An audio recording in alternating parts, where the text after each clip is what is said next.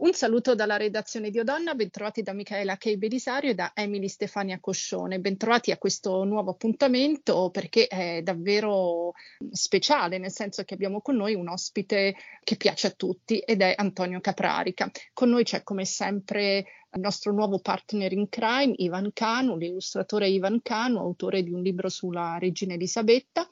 E, e quindi vi, vi introduciamo eh, Caprarica perché ha scritto un nuovo libro che si intitola E non vissero per sempre felici e contente, pubblicato da Electa Junior e ehm, in libreria dal 19 aprile.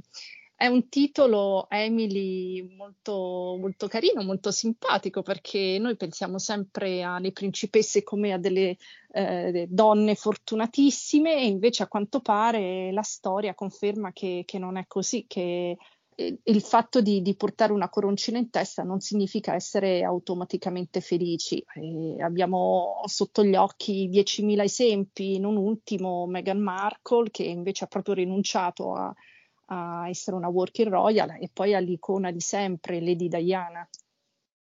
Sì, in effetti questo libro mh, è fatto di schede, si legge, si legge, molto bene perché appunto ogni, ogni principessa, ogni regina ha il, la sua scheda e c'è un filo conduttore, nel senso che appunto eh, mettersi la corona in testa o la tiara o um, questi gioielli, diciamo, principeschi, in, a volte nascondono proprio una realtà molto diversa, eh, anche piuttosto triste, eh, non solo negli esempi storici, ma anche, diciamo, nelle, nelle principesse contemporanee. Quindi è molto interessante.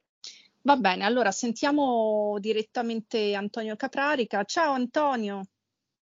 Ciao Antonio. Sì, allora Antonio, ehm, io eh, ci sono collegati Emily che tu conosci, Emily Stefania Coscione. Ciao Antonio. Ciao carissimo. Ciao. E Ivan Canu che è un illustratore e, mm, e, partecipa con noi ai podcast, anche lui ha scritto un libro sulla regina Elisabetta in chiave pop. Uh-huh. Ed è un tuo grande stimatore anche lui. E stavamo, yeah. adesso stavamo commentando il tuo libro e ci, ci domandavamo perché non, non, tu non abbia messo un, uh, tipo Anna Bolena e ci stavamo domandando tutti eh, gli intrighi. Eh, perché dovevo fare 50 storie, se no, se, se le, sono anche di più no, le storie. Come? Eh, diventavano molte di più le storie. Eh, potevano diventare anche mille, duemila, no? Ho scelto 50 storie, poi volevo anche delle storie che non fossero necessariamente eh, stranote, straraccontate, no? come certamente nel caso eh, della Bolena, insomma, che eh, lei eh, è stata certamente raccontata più e più volte, insomma. E quindi ho fatto, ho fatto delle scelte fondamentalmente. Mm. Senti, allora, questo è il tuo li- primo libro per ragazzi, però in effetti questo è un libro che, che, va bene per tutti perché sono raccontate, sono storie, sì, raccontate ehm, come, come, in una favola con il classico C'era una volta, però sono ben documentate, le raccontate alla tua maniera e, e quindi è un libro che è, è, carino da consultare, ma e non vissero per sempre felici e contente è un concept che non ha usato nessuno. Come ti è venuto in mente?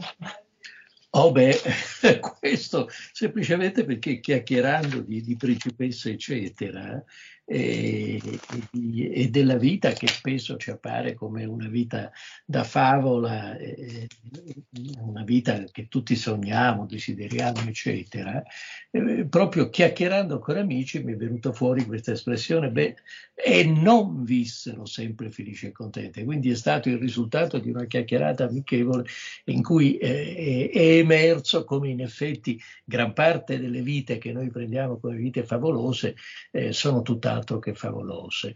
E andando e, e così man mano eh, facendo un po' un conto, un calcolo eh, di quante di queste vite apparentemente favolose in realtà eh, fossero tutt'altro, è, è nata l'idea di scriverci un libro sopra, ma come spiego non per demoralizzare il lettore, che in questo caso tra l'altro è anche un giovane lettore, quanto piuttosto per eh, mettere in evidenza dell'altro, cioè eh, mettere in evidenza eh, come quello che conta in, in qualsiasi vita è il percorso che si fa per raggiungere il proprio obiettivo. Quindi le vite di queste donne eh, che racconto, naturalmente volevo che fossero tutte donne, le principesse, no?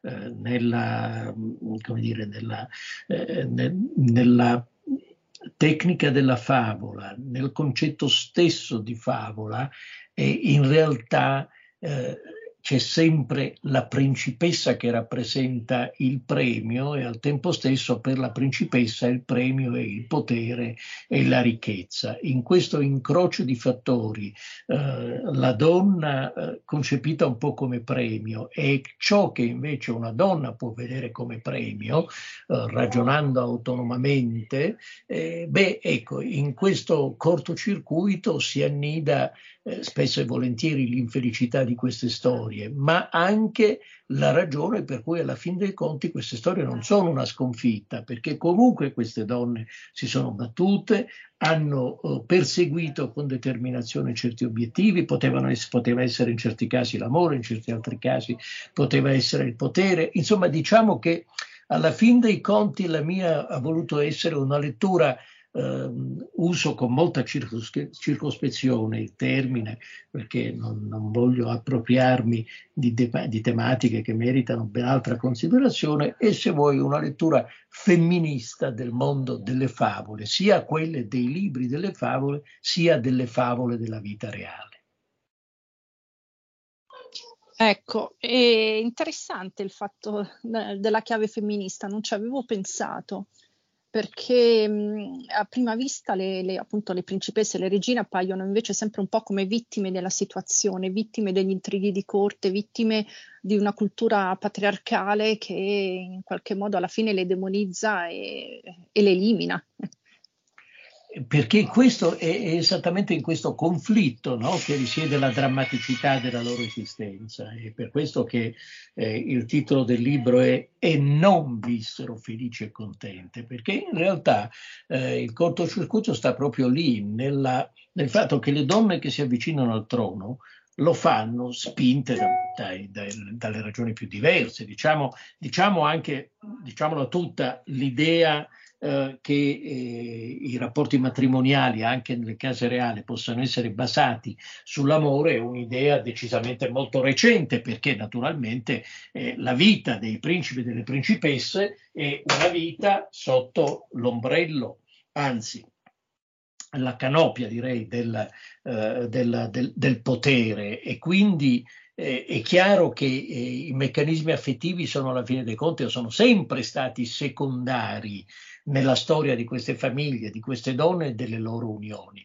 Nella contemporaneità c'è l'idea che il, eh, anche sotto il trono una unione debba fiorire in virtù dell'amore.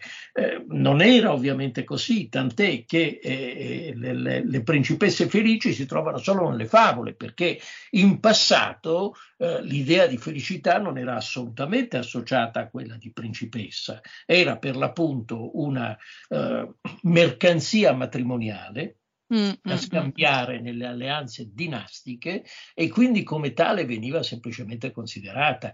L'idea che una di queste donne mercanzia potesse o dovesse anche essere felice era un'idea che veniva confinata giustamente soltanto nelle favole. Nelle, tra le tante storie che racconto c'è la storia ad esempio di Alessandra d'Inghilterra, della moglie di Edoardo VII e lì c'è anche questo, è curioso e interessante perché lì c'è un cortocircuito autentico tra il, uno dei grandi narratori di favole, Andersen, e mm. Sandra, destinata a diventare principessa, destinata a diventare lei stessa protagonista di una favola reale. Ma in realtà la favola di Alessandra, a differenza delle favole che le leggeva Andersen quando da bambina eh, eh, la accompagnava nel suo lettino e poi si sedeva vicino al suo lettino e le leggeva una delle sue favole finché non si addormentava, e la favola che vive Alessandra è tutt'altra che una storia di felicità, è una storia d'amore però, è una storia in cui lei fa delle scelte, decide di amare amare l'uomo che ha sposato, anche se quest'uomo è totalmente inaffidabile, la tradisce, eh, e però, bene o male, poi torna sempre da lei perché lei è il punto di riferimento e quindi c'è anche la consapevolezza che a quell'epoca una regina non può fare ciò che invece fa Diana. Perché racconto la storia di Diana? Perché la storia di Diana è la favola della principessa in epoca moderna ed è il paradigma fondamentale di come questa favola sia destinata all'infelicità, il che però non toglie nulla al fatto che una principessa destinata all'infelicità eh, abbia una vita che possa essere anche soddisfacente perché ciò che conta, come dico nell'introduzione, eh, non è il traguardo che è la felicità, ma il percorso che si compie per arrivarci, anche se poi non la raggiungi. Diana non l'ha raggiunta la felicità, a un certo punto le è sembrato che fosse a portata di mano con il medico pakistano che ha incontrato negli, negli ultimi anni della sua vita, la felicità non l'ha raggiunta, però ha fatto un cammino, come dire, di, di, autoconoscenza, di autostima, di autoaffermazione che alla fine dei conti forse non, non ci autorizza a dire che visse, visse felice e contenta, anzi sicuramente non ci autorizza a dire questo, ma ci autorizza certamente a dire che ha realizzato uh, una parte della sua personalità e dei suoi obiettivi.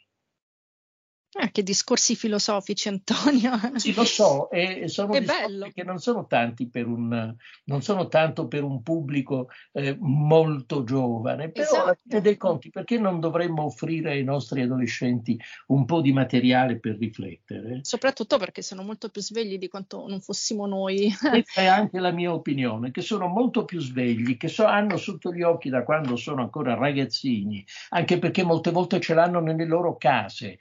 Il tema molto complicato dell'essere felici oppure no, o di come si diventa felici. Beh, queste storie sono storie che eh, eh, ripropongono questa, questa, dialettica o questa opposizione di esigenze nell'arco eh, di gran parte della, diciamo, della nostra vita eh, più o meno civile ed educata, a partire dall'antichità classica, dalle lotte di Roma contro i britanni. Ecco perché comincio da Boadicea Dea o Boadicca, come la chiamavano i britanni, la regina, che, che non è certo felice, poverina, fa anche una terribile fine, eh, le distruggono la famiglia, ma nella sua lotta per essere regina, eh, perché comunque quello è il ruolo a cui si sente chiamata, beh, eh, realizza delle cose importanti e quindi la sua vita non è stata una vita sprecata, non è stata solo una vita infelice. Senti, a proposito di persone infelici, prima di passare la parola ai miei due partner in crime, ehm, tu parli della maledizione della rocca a proposito di Charlene di Monaco, che effettivamente se, se si guarda al passato tra Carolina di Monaco, Stefani di Monaco, Grace di Monaco, eh, cioè, sì, ci sono eh, anche quelle di prima, di cui alcune, alcune ne racconto, ad esempio. No? Sì, esatto, Alice, no? tu cosa racconti? Alice, Alice Hain. Bisogna dire che Monaco non non è un, porto, un posto che porta bene, mi, mi, duole dirlo, è un avvertimento alle fanciulle che intendessero in futuro proporsi come principesse di Monaco. Attenzione perché il posto sembra leggermente sfortunato. Vabbè, dai, però Beatrice Borromeo e i figli, i figli vabbè, forse tranne Charlotte Casiraghi che cambia, ha cambiato diversi partner, però eh, i due ragazzi Piero e Andrea per ora sembrano avere Beh. matrimoni, per ora, avere matrimoni sì, felici.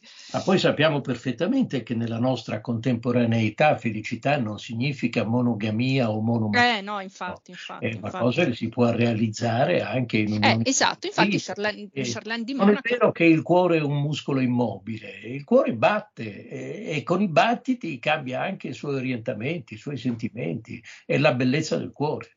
Infatti Charlene di Monaco appunto è depressa, no? E non si capisce cosa abbia. Tu chiaramente hai riportato tutta la cronaca, il ricovero in Sudafrica, questa infezione, però poi dietro le quinte sappiamo che in effetti è depressa, sta divorziando da, starebbe divorziando dal principe Alberto e, e, non ne vuole più sapere di stare a corte. Tu cosa ne pensi? Che idea ti sei fatto? Ma eh, l'idea che mi sono fatto è che ci deve essere un fortissimo contratto prematrimoniale, per dirla proprio brutalmente. Cioè.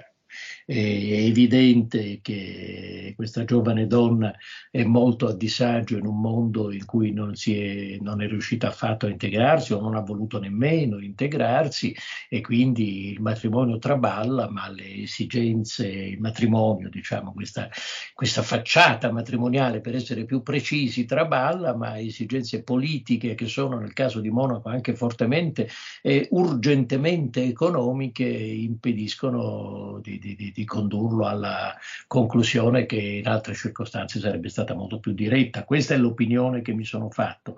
E quanto tempo ci si metterà ancora per arrivare a una risoluzione? Boh, questo eh, lo sanno solamente loro e probabilmente i consiglieri di Alberto e gli avvocati di Charlet, ma è evidente che l'Unione ha cessato di esistere. Eh sì. Senti, poi tra l'ultima, tra le, le principesse e regine eh, che non vissero felici e contenti, ha messo la regina Elisabetta. Il libro è ecco, in libreria dal 19, eh, sì, dal 19 aprile poi il 21 è il suo compleanno. Eh, perché hai messo lei? Per via del principe Filippo? No, invece ho messo ah. lei proprio, come dire, a testimonianza, lo spiego anche questa è un'introduzione, dopo 50 storie che sono praticamente tutte delle storie molto tumultuose, tutte molto tumultuose, alcune con un esito tragico, altre comunque con esiti molto tormentati, eccetera.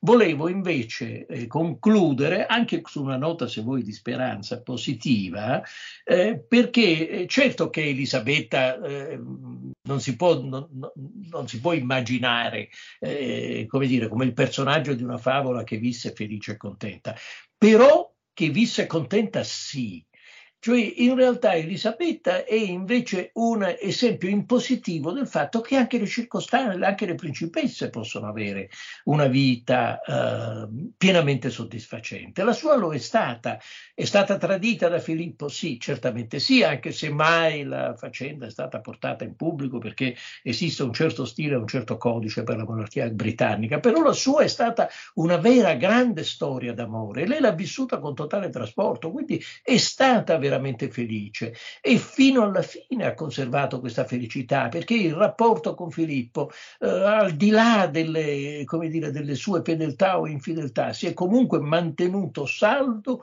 fino all'ultimo giorno, fino all'ultimo momento. È una donna che ha vissuto accanto allo stesso uomo tutta la sua vita senza rimpianti, tenendogli la mano anche nel momento in cui se ne andava per sempre. E quindi mh, mm, eh, naturalmente è il lieto fine che si può concepire in una storia umana, perché le storie umane finiscono tutte, quindi eh, non c'è mai un lieto fine alla vita dell'uomo, perché finisce e quello non è un lieto fine.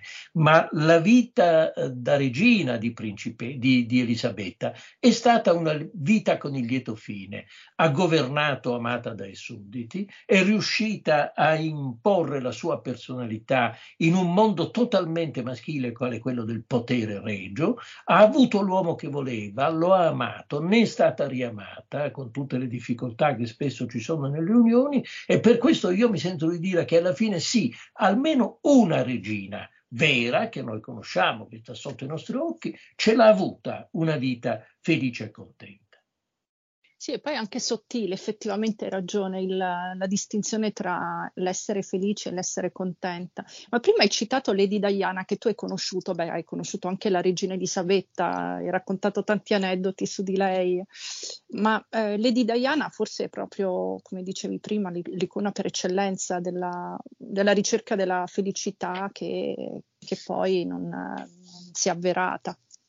Però sì, questo non significa che non sia stata contenta. Ecco. No, esatto. Lei è stato certamente un personaggio paradigmatico della vita infelice che spesso si conduce a corte, ma ha dimostrato che all'interno di quella che lei chiamava la gabbia e che odiava, una donna che abbia carattere, volontà, determinazione può spezzare, può rompere eh, la gabbia, può rompere le sbarre che la tengono prigioniera e cercare la sua personalità e quindi la sua contentezza, la sua soddisfazione, perché poi questa è la contentezza, essere contenti di sé, trovare cioè la ragione della propria esistenza, qualcosa a cui una missione, un compito, un dovere, un, un senso di responsabilità a cui agganciare la propria vita ed essere contenti della vita che si, si, è riusciti a vivere. La felicità è uno stato emotivo probabilmente più fugace, che è molto più difficile. Ecco perché solo nelle favole si dice che vissero per sempre felici e contenti. La contentezza può durare più a lungo, la felicità non può che essere quella di un momento. Ivan e Emily, vi siete ammutoliti davanti a Antonio Caprarica? Siamo, siamo veramente um, colpiti da queste, da queste frasi molto molto profonde che fanno pensare. No, volevo solo fare un'altra domanda sulla regina um, Elisabetta, perché Antonio, tu nel libro parli di guerriere invincibili, no? Ma negli ultimi, in questi ultimi tempi la, la regina non sembra tanto invincibile, non mi riferisco allo stato di salute, la fragilità, eccetera eh, quanto stanno influendo gli eventi di questi ultimi mesi, questi ultimi anni su, sul, diciamo, contentezza, la felicità generale della, della regina Elisabetta? Beh, eh, come è facile capire, eh, esiste un fenomeno che si chiama appunto non casualmente, si definisce la fine regno. E una fine regno è sempre segnata da un, dai torbidi, eh, da, da momenti di incertezza, di instabilità, che nel caso di famiglia reale possono essere tanto affettivi che politici ed è quello che sta accadendo. È chiaro che eh, questi ultimi anni sono stati segnati da profondi fattori di insoddisfazione e scontentezza, eh, che sono certamente la vicenda del figlio Andrea, così come l'abbandono e la fuga del nipote Harry. Quindi la risposta è sì, certamente sono anni in cui le ragioni di contentezza per eh, Elisabetta, eh, almeno dall'interno della famiglia, sono molto scarse, ma credo che abbia una grande ragione di contentezza se si guarda un po' fuori, se guarda dalle finestre di Buckingham Palace e vede un paese che la considera ormai una matriarca eh, alla quale non solo si è affezionata, ma è diventata una specie di oggetto di venerazione dei suoi stessi sudditi. Non era affatto scontato quando 70 anni fa salì al trono e non era scontato dopo tutte le crisi e i problemi che ha dovuto affrontare in questi decenni. Quindi sì, non mancano, anzi ci sono forti ed evidenti ragioni di scontentezza, però bisogna dire che ciò che ha accumulato nella sua vita in termini di credibilità e di affidabilità oggi le viene restituito in termini di affetto e di venerazione dei suoi sudditi. Antonio, una battuta. Qual è la principessa che ti ha colpito di più di queste 50 che hai tratteggiato? Ah, questo è, è interessante perché bah, non so perché ognuna di loro rappresenta una storia, a me c'è una donna che piace moltissimo tra queste che ho raccontato, ad esempio è Eleonora d'Aquitania, che è una donna formidabile, una vera guerriera, una donna indomabile che fino agli ultimi giorni di vita continua a combattere per, per, i suoi figli e per il potere dei suoi figli. E poi con uno dei figli in realtà finisce anche un po' male, ma eh, è una donna veramente eh, eccezionale, cioè un tipo di donna molto moderna, molto contemporanea e forse per questo eh, mi colpisce molto. Ma detto questo e quindi avendo indicato come richiesto un nome in particolare, una prediletta, una favorita, Voglio, voglio, dire però che di tutte le 50 queste donne io sono quasi un po' innamorato perché sono tutte dei personaggi straordinari e alla fine dei conti straordinarie come quasi tutte le donne in un mondo di maschi, eh, le donne che cercano di affermare la propria autonomia, la propria indipendenza, la propria personalità e quindi donne di cui innamorarsi, diciamoci la verità. Ah, beh, bella risposta diplomatica, però. Va bene, dai, ti lasciamo andare. Grazie Antonio. Grazie. E, um, ok, Ivan, sì. No, non è più parlato, sei rimasto... Oh no, io ho ascoltato con eh, grandissimo piacere, almeno per una volta in cui non devo dire le mie di scemenze e posso ascoltare qualcuno che dice delle cose intelligenti. A me ha molto colpito il taglio filosofico, metafisico, diciamo, che gli ha dato, che Caprarica ha dato al suo libro. Um... Questo in genere lo fa perché lui è da un lato la cosa che io apprezzo moltissimo di lui è che è un bravo divulgatore con grande spirito, ma proprio quindi si, e si legge con volentieri così come lo era quando faceva le, le telecronache eh, come inviato. Eh, e quindi certi te- su certi temi, eccetera, io lo trovo sempre molto eh, divertente senza essere caustico, cioè lui non arriva necessariamente no, alla parte eh, in cui, che ne so, per amor di battuta dice qualcosa magari di un po' fu- sopra le righe, eccetera. Invece nei suoi libri, soprattutto nei libri, devo dire, probabilmente perché il, il tempo gli è, gli è favorevole, è, una, è uno scrittore molto, da questo punto di vista, molto, molto piacevole. Resta naturalmente che questo probabilmente è un, il frutto è un libro frutto naturalmente anche di un format ormai molto molto navigato, frequen- frequentato e, e, può essere divertente che naturalmente di 50 donne siano selezionate però da un uomo, resta eh, sempre oh, sì. allora lui cerca secondo me di scusarsi implicitamente di questo aspetto, no? Cioè scusatemi se sono un uomo, cercherò di rendervi giustizia, ma alla fin fine sarò sempre un uomo resto. Eh sì, chissà eh, se una selezione fatta da una donna sarebbe stata diversa. Secondo me Però... sì, e anche molto. Sì. Però nel suo team c'è una, ci sono solo, praticamente solo donne, quelle che hanno curato sì. il progetto editoriale sono donne, quindi forse hanno avuto un input eh, nella scelta dei personaggi. Ma da come conosco le redazioni per lavorarci, a parte le redazioni del, dei libri, diciamo più di taglio per ragazzi, sono al 90% sempre donne, mm, sempre, okay. in tutte le case editrici, eh, cosa che la dice lunga anche di che cosa significa un po' governare un certo tipo di cultura nel nostro paese, è curioso. È vero. Però ero curioso, per esempio, che lui in una somma di 50 ritratti abbia scelto addirittura quattro giapponesi. Soprattutto di questi tempi. Sì, sì. Di questi tempi loro sono quelle più, diciamo, che devono combattere di più forse, quindi... Sì. E, ehm, va bene, quindi chiudiamo. Ringraziamo Antonio Caprarica per essere stato con noi con il suo nuovo libro Non vissero per sempre felici e contente, pubblicato da Electa Junior. E ringraziamo appunto Ivan Cano, illustratore, a sua volta autore di un libro sulla regina Elisabetta che si chiama God Save the Queen, pubblicato da Centauria. Ringraziamo la nostra corrispondente da Londra, l'infaticabile Emily Stefania Coscione e da Michaela Kei Belisario della redazione di Odonna è tutto.